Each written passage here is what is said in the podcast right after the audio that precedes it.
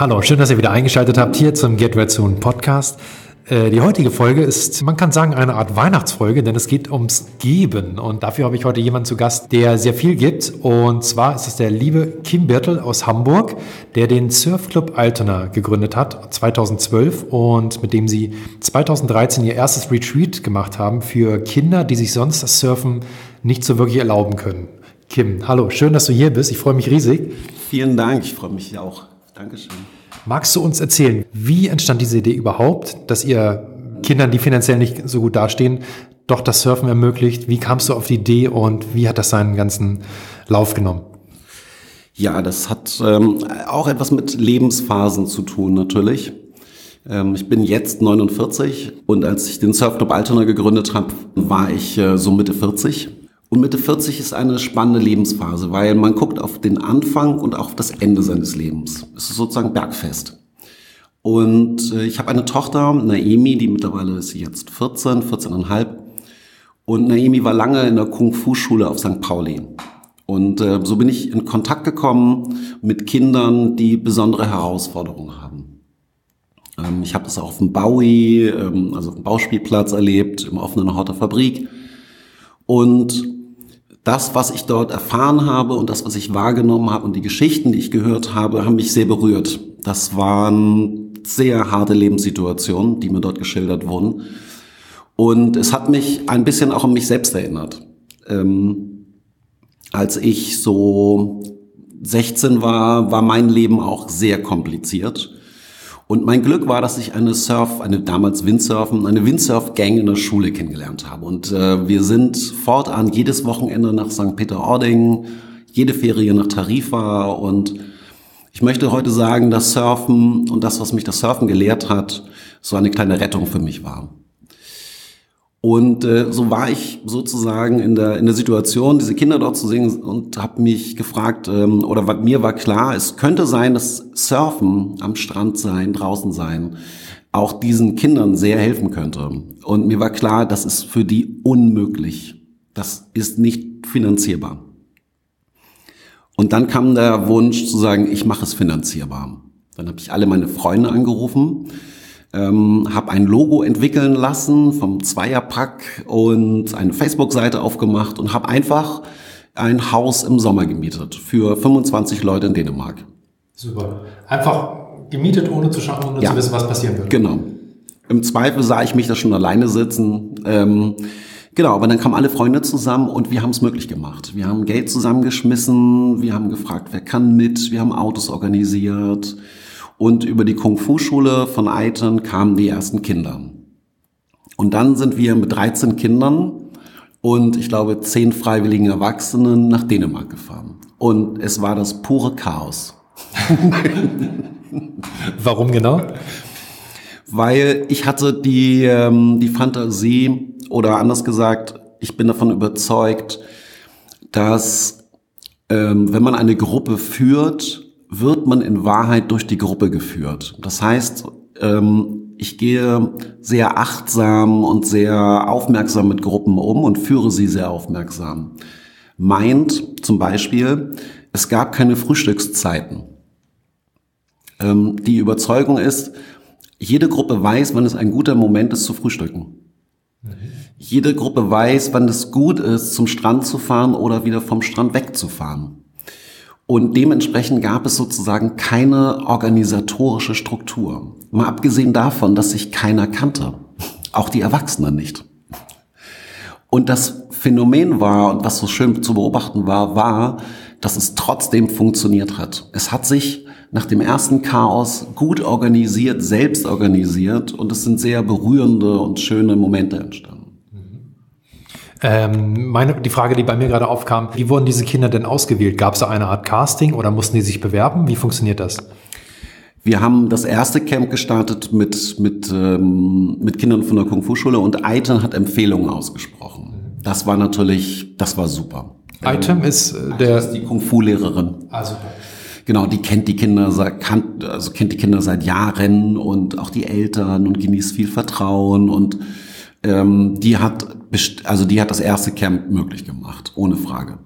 Ansonsten bewerben sich die Kinder mit einem Brief, in dem sie uns erklären sollen, warum sie gerne mit möchten. Und äh, das reicht.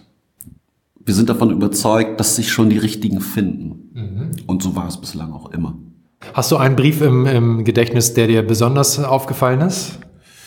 Es gab und gab und gibt sehr, sehr viele Briefe. Ähm, ganz häufig ist es so, dass Kinder nicht frei oder sehr ungerne Lebenssituationen beschreiben. Aber wir hatten in diesem Jahr mal wieder ein Kind mit, ähm, ein Mädchen, 14 Jahre, ist aus drei Schulen genommen worden, weil sie dauernd gemobbt wird.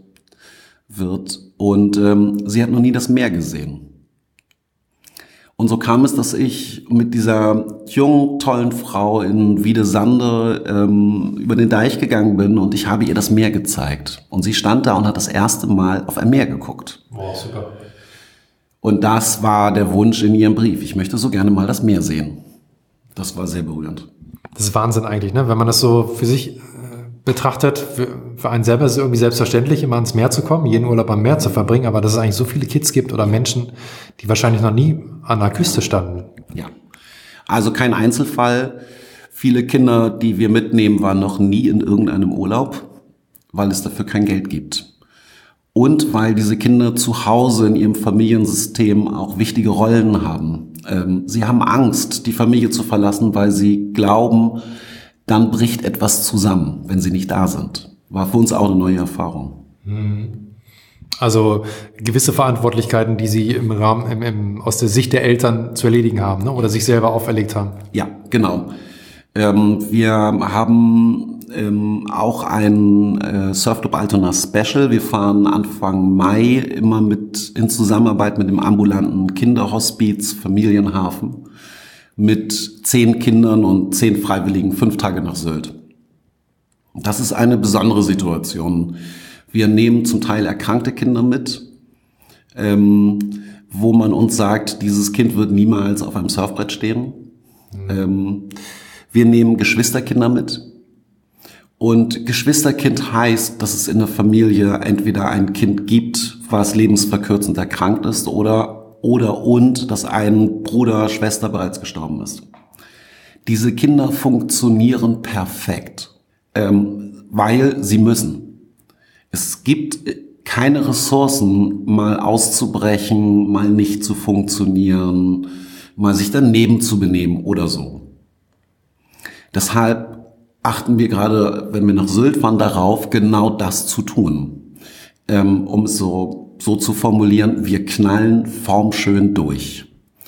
Ähm, wir tanzen, wenn uns danach ist, wir feiern, wenn uns danach ist. Ähm, wenn es einen Impuls gibt, mal mit allen Klamotten in die Nordsee zu springen, machen wir auch das. Ähm, wir machen Wasserschlachten, ähm, genau. Super. Also nach so einer Woche Surfen, ja, wenn die Kids dann das erste Mal auf so einem Brett standen, im Falle, dass sie standen, ähm, wie war da das Feedback bisher oder wie waren Ihre Erfahrungen? Was hast du da mitbekommen? Das ist bestimmt nicht ganz verwunderlich. Ähm, Surfen, und wir machen alles am Surfen fest, ist ähm, eine gute Möglichkeit, um selber zu wachsen. Du lernst einen guten Stand zu haben. Du musst mit Ängsten umgehen. Und das ist für uns ein ganz großes Thema. Wie bewältige ich Ängste? Ähm, und wenn, das ist unsere Beobachtung, wenn es gelingt, trotz der Angst, die da ist, ähm, das erste Mal auf, einem, auf dem Brett zu stehen und das Gefühl zu haben, das Meer kann auch ein Freund sein ähm, und dich tragen und du hast es selber geschafft, ganz für dich alleine, dann wachsen die Kinder innerlich das, und das sind Veränderungen, die sind beispiellos. Hm. Als du meintest, die Kids bewerben sich anhand von Briefen, sind das dann hauptsächlich Kids aus Hamburg oder deutschlandweit? Wo kommen die alle her? Es hat sich rumgesprochen. Ähm, es kommen mittlerweile Kinder irgendwie aus München, aus Frankfurt, ähm, aus der Nähe von Schwerin. Ähm, also wir sind mittlerweile bundesweit nachgefragt. Aber Schwerpunkt ist Hamburg äh, und Umgebung. Mhm. Genau, aber keine Grenzen. Und die Kids, die weiter aus dem Süden kommen, ihr zahlt ihnen dann auch die Anfahrt nach Hamburg und dann fahrt ihr von Hamburg aus mit einem gemeinsamen Bus hoch, oder? Genau, genauso machen wir es. Ähm, das wäre sonst Zugfahrten wären sonst nicht zu finanzieren. Ähm, genau, wir treffen uns in Hamburg und Dann gibt es einen großen Willkommenskreis. Es gibt, ich sag äh, ein paar Worte zum Camp. Ich sage, rede ein bisschen über Ängste und wie wir damit umgehen. Und dann fahren wir einfach los mit großen, also mit Mietbussen und ganz viel Surf-Equipment, das wir mittlerweile haben. Ähm, wir kaufen vorher ein und genau, dann geht's einfach los. Klingt sehr gut. Die Briefe, du meinst ja gerade, es ist so eine Art Casting anhand der mhm. Briefe. Die Briefe, die jetzt nicht ausgewählt wurden, was passiert mit denen oder mit den Kindern? Kriegen die auch eine Nachricht? Was, was schreibt ihr denn zurück? Da melden wir uns persönlich, wenn es einfach nicht klappt und funktioniert und vertrösten auf ein anderes Camp. Ähm, aber bislang haben wir keinen abgelehnen müssen, zum Glück. Super. Du meintest äh, anfangs des Gesprächs, weil Surfen dir auch immer geholfen hat. Kannst du da nochmal genau beschreiben, was Surfen dir mitgegeben hat? Mhm. Sehr viel Selbstbewusstsein. Ähm, ich habe Freundschaft gelernt. Wie geht eigentlich Freundschaft? Wie, wie ist es, wenn man sich aufeinander verlassen muss?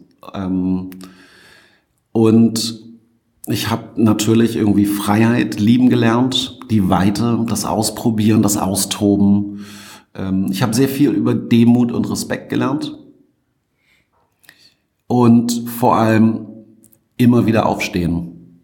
Das ist, also das Meer ist einfach ein Lehrmeister. Und ähm, du lernst in der Auseinandersetzung mit dem Meer ganz viel über dich selbst. Du merkst sofort, bin ich gut drauf, bin ich schlecht drauf, habe ich mich gut genährt, habe ich mich schlecht ernährt, ähm, habe ich mich um meinen Körper gekümmert, habe ich mich um meinen Geist gekümmert, bin ich in meiner Mitte? Du kriegst es schonungslos zurückgespiegelt. Und, in, ähm, und dieses Gefühl, dass, ja, das, und natürlich auch viele unterschiedliche Biografien. Man lernt im Ausland viele Leute kennen, viel über Wertschätzung und Toleranz, ähm, aber auch was ist über Grenzen, was ist gar nichts für dich. Genau, da ist so, so viel zu lernen drin. Ähm, genau. Ich sehe das genauso mit dem Ozean als Riesenspiegel seiner selbst, ja. Das ist wirklich so. Also ich finde das auch immer wieder faszinierend, wenn man sich auch ärgert über Dinge, die was ja vielleicht mal nicht funktionieren, denkt man, okay, warum ärgere ich mich jetzt eigentlich? Ja. Eigentlich bin es nur ich, ne? Also von außen, jedem außen ist ja egal. Es ist nur ich selber, der, der sich jetzt über mich ärgert. Aber warum? Ego und, und man lernt wirklich eine Menge. Ja, genau. Genau, du meintest anfangs auch, du hattest Freunde gefragt, äh, die auch wegen Geld, damit, damit das irgendwie unterstützt werden kann. Wie ist das denn mittlerweile? Wie kann man euch, also Leute, die das jetzt zum Beispiel hören, wie kann man euch unterstützen? Ähm, mit guten Gedanken, ähm, mit Weitererzählen. Wir haben festgestellt, dass es schwierig ist, gerade mit diesen Kindern in Kontakt zu kommen, weil es in diesem Land ähm, ein Gefühl gibt oder wie ich das nenne, eine Barriere gibt, ähm, mit in Anführungsstrichen sozial schwachen Menschen in Kontakt zu kommen. Und diese Barriere heißt Scham. Mhm. Wir haben ganz viel mit alleinerziehenden Müttern zu tun, die wirklich hart kämpfen. Und das Problem ist Scham. Sie schämen sich mhm. für eine Lebenssituation, mit der sie nichts zu tun haben. Und es fällt ihnen sehr schwer und offenkundig auch häufig große Teile der Gesellschaft sehr schwer, erstmal anzuerkennen, dass sie trotz ihrer Lebenssituation immer weitermachen und ihr Bestes geben. Das heißt, man kann uns helfen, indem man uns äh, dabei unterstützt, wenn man einem Kind begegnet, einem Jugendlichen begegnet, wo man sagt, es wäre toll für diesen Menschen, wenn einmal mitzufahren, dann gerne einen Kontakt herstellen, Mut machen, es hat bislang immer gut geklappt, alle mitzunehmen. Man kann uns als freiwilliger Betreuer sehr gut unterstützen. Ähm, und dabei ist es gar nicht wichtig, ob man surfen kann. Wir haben Yogalehrer dabei, wir haben Ernährungsexperten dabei, wir haben Sportlehrer dabei, wir haben einen Jugendtherapeuten dabei. Ähm, also wirklich durch die Bank ähm, Kinder haben das Recht, von allen Menschen etwas zu lernen. Und deswegen versuchen wir eine möglichst große Betreuergruppe aufzubauen, die möglichst unterschiedliche Fähigkeiten hat. Genau. Und wer mag, kann uns auch finanziell unterstützen. Wir sind ein eingetragener Verein. Ähm, genau. Und finanzieren uns über freiwillige Spenden. Ähm, sehr gerne, wer sich, wer sich näher für uns interessiert, findet alle Informationen auf unserer Internetseite ähm, die packe ich in die Show Notes auf jeden Fall. Und wir haben auch eine Facebook-Seite. Da sind auch alle Kontaktdaten. Äh, man kriegt ganz schnell Kontakt zu uns. Okay, also auf Facebook, Surfclub Altona, wird man sofort fündig Genau. und hat man dort auch die ganze Information, ja? Super. Du meinst ja gerade, ihr fahrt meistens hoch nach Dänemark oder an die Nordsee generell. Sind auch Reisen an den Atlantik geplant? Es gibt so eine, eine Vision.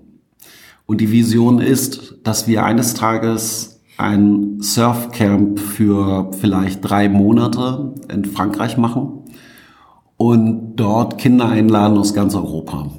Ähm, Das ist alles Zukunftsmusik, aber ich finde es schön, auch hier den internationalen Gedanken noch stärker in den Mittelpunkt zu stellen. Und ähm, genau, das wäre ein Traum. Wie kann man diesen Traum äh, in Reichweite holen? Ja, das braucht eine andere Organisation. Dann braucht man eine Organisation, die ähm, ja, die das, die sich einfach Fulltime darum kümmert. Tatsächlich. Du machst einen Surfcamp nicht mal nebenbei. Nee, das stimmt. Also wir arbeiten zu 100 Prozent freiwillig. Es gibt keinen von uns, der auch nur einen Cent mit den Spendengeldern verdient. Alle investieren ihre, ihre Zeit, ihre Energie.